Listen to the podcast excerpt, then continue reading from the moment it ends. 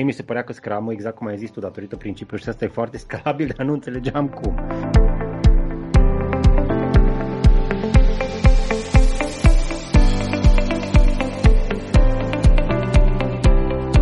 Bine ați venit la Retrospective Agile, un uh, podcast în care privim către agilitate în uh, mod retrospectiv. Sunt Bogdan Mureșan. Sunt Dan Suciu. Și um, în episodul de azi o să vrem să facem o mică continuare a episodului trecut, povestind, continuăm să povestim despre două, trei uh, mituri din, din lumea agile. Ne-a plăcut discuția uh, dinainte și uh, rămânem, pe, rămânem pe subiect. Uh-huh. Dane, care e următorul mit pe care vrem să-l atacăm astăzi? Măi, uh, să știi că legat de felul în care am încheiat podcastul trecut uh, și ziceam, măi, uite, uh, foarte multe persoane au observat din jurul nostru în discuțiile pe care le-am avut cu ei, uh, au căzut în fel de fel de capcane și consideră anumite lucruri ca fiind reale, de fapt ele sunt mituri. Dar să nu uităm că și noi am avut propriile noastre mituri legate de agilitate în care am crezut. Uh, tu ai menționat într-unul din episoadele trecute, țin minte, spuneai de faptul că noi credeam că Scrum nu este nimic altceva decât un waterfall pe iterații, nu? Deci asta era un alt mit, era un mit legat de Scrum, nu atât de generic de agilitate. Dar e un alt uh, lucru pe care trebuie să recunosc, de, de care mă simt, uh, mă simt vinovat, faptul că eu am considerat întotdeauna că o echipă mare, o echipă care este formată din uh, zeci de persoane, o echipă de proiect care este formată din zeci de persoane, nu are cum să fie agilă vreodată. Adică uh, agilitatea, uh, cu alte cuvinte, agile nu este scalabil.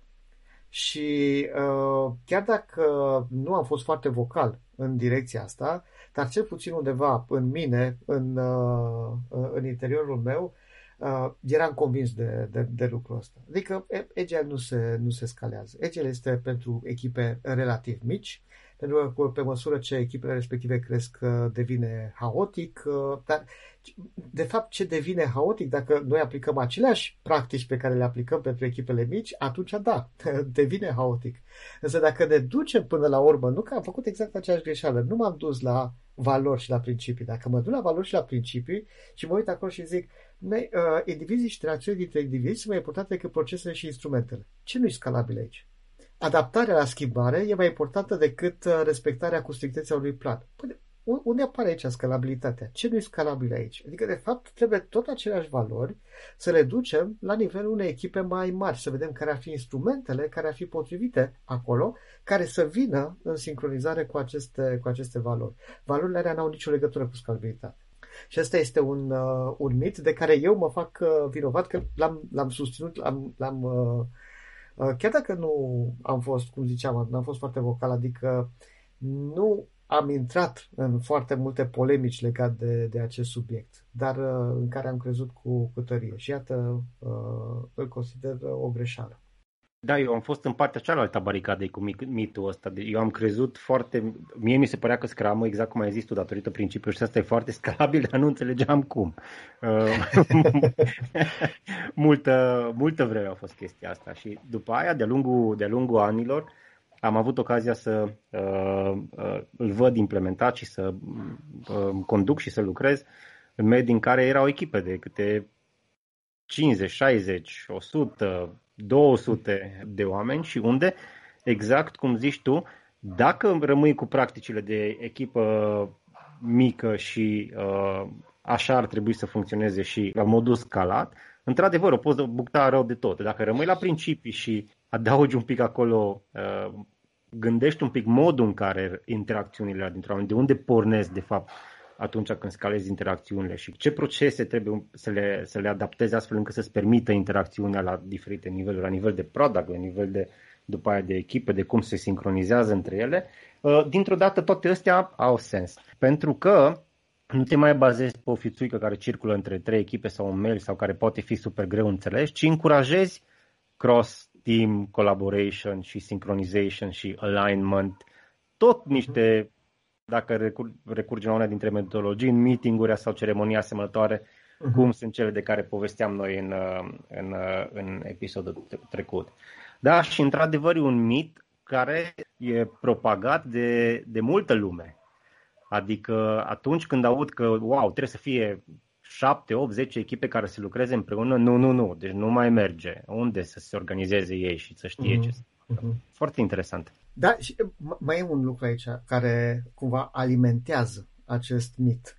Faptul că nu are cum să se întâmple dintr-o dată. Adică într-o echipă foarte mare, într-o organizație foarte mare, nu are cum tranziția asta către agilitate să se întâmple peste noapte. Trebuie să se facă pe pași. Ori pașii ăștia câteodată sunt mai complicați, câteodată da, uh, presupun o sumedire de provocări și toate provocările astea pe care uh, le întâmpinăm, zic, bă, până ajungem noi, dar nu, nu are, nu are cum. Nu va funcționa. Da? Asta este iarăși o, o chestie pe care o aud foarte des. Nu are cum să meargă. Nu merge. Nu, nu, la noi nu merge. Acum, e posibil să nu funcționeze sau să nu funcționeze exact în maniera uh, respectivă, însă eu mai degrabă cred în, uh, în, în nu cred în ideea că băi, agile nu funcționează aici, ci mai degrabă cred în ideea de uh, care ar fi nivelul de agilitate maxim pe care ne-l permitem în acest context. Deci asta cred că e întrebarea uh, potrivită pe care ar trebui să ne-o, să ne-o punem. Nu să eliminăm complet uh, ideea de agilitate din, uh, din modul de lucru, să ne gândim unde putem să ajungem, da? care este nivelul de, de agilitate uh, cel mai potrivit la care, pe care ne-l permitem și uh, care s-ar, s-ar potrivi pentru noi. Ai un alt mit în uh, tolbă? Da, ăla unul dintre cele care îmi plac cel mai mult, cel cu no requirement. Și, și acum țin minte, eu cred că am mai pomenit uh, din nou într-un, într-un podcast, că țin minte, Dane, că noi de-a lungul anilor am lucrat foarte mult împreună și în una dintre firmele în care am lucrat mai pe la începuturile carierei mele, uh, știu că te-am văzut foarte încântat că uh, era primul contract semnat, 80% bătut în cuie toate requirement-urile și pe vremea aia așa era și că nu o să mai mhm. fie modificări care să ne dea peste cap și că să livrăm și că wow, ce, uh-huh. fain, uh, ce fain era și da, de-a lungul anilor am observat că chestia asta e foarte periculoasă pentru că nevoile se schimbă și și practic asta înseamnă requirement adică un, un fel de binding uh, contract la ce, uh-huh. ce ai de făcut. Au început să sperie lumea și au început să fugă de ea și au început să fugă de ea în direcția în care zice, băi, acum nu mai sunt requirement-uri. Și da, într-adevăr, nu le mai zice, nu le mai zice requirement-uri, da. Tot cumva nevoia aia la ce trebuie făcut trebuie transmisă înspre, înspre echipe și echipele trebuie să înțeleagă ce au, au de făcut. Atâta numai că îi uh, formulată și îi transmisă, da. e discutată și alinierea asupra lor are loc într-un, uh, într-un mod uh, diferit. Da, Mie, mi se întâmplă foarte des să mă surprind în traininguri spunând chestia asta, că agile se potrivește foarte bine pentru proiectele IT în general, de pentru proiectele informatice, software în general, pentru că aici se întâmplă foarte des ca clienții să nu știe ce vor.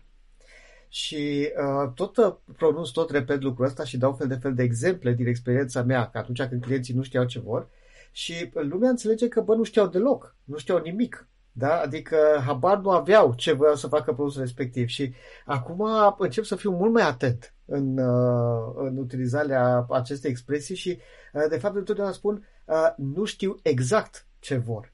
Pentru că asta e important. De fapt știu ce vor, dar nu știu cu detalii. Nu au detalii, nu știu cu exactitate. Și toate detaliile astea vin pe parcurs, da? vin uh, pe, pe măsură ce dezvoltăm uh, proiectul. Este și o activitate acesta de, de uh, descoperire a noilor cerințe sau a detaliilor de la uh, cerințele uh, specificate anterior uh, este una paralelă care se desfășoară în paralel cu activitatea de dezvoltare. Asta este ceva specific, uh, specific agile.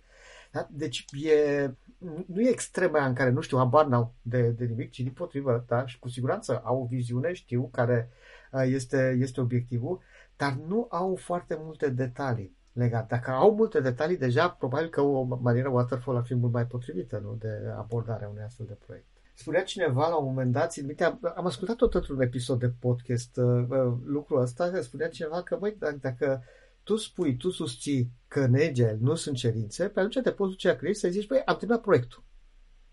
Acum adică ai terminat proiectul? Păi, dar uh, nu este nicio cerință Uh, care să spună că proiectul nu e gata, adică care să invalideze chestia asta. Noi am făcut tot ceea ce înseamnă că proiectul nostru este terminat, da? Pentru că dacă nu mai sunt cerințe, înseamnă că asta este tot. nici pe departe nu este... Uh, Încolo nu este... ele, în Age ai șansa să nu se termine niciodată. Dacă... Exact, exact, exact. Există conceptul ăsta că uh, o bună parte dintre proiectele agile durează atât cât durează produsul. În momentul în care produsul nu mai este cerut și mai are utilizatori, atunci moare și proiectul de fapt. Dar asta e, e un concept, uh, un concept interesant. Ok, uh, acesta a fost uh, al doilea episod de, legat de, de mituri. Uh, probabil că, nu știu, mai sunt, mai sunt o sumedenie. Egele înseamnă fără documentație, egele înseamnă fără disciplină, sunt câte și mai câte. Uh, probabil că avem muniție și pentru un alt uh, episod, vom vedea, în funcție de, de inspirație, ce vom face și în episodul uh, următor. Până una alta, vă mulțumim foarte mult că ne-ați urmărit și în acest podcast. Sunt Dan Suciu. Sunt Bogdan Mureșan și ca de, aștept, ca de obicei vă așteptăm cu interes comentariile și sugestiile voastre pe pagina noastră de uh, Facebook. Numai bine, fiți agili!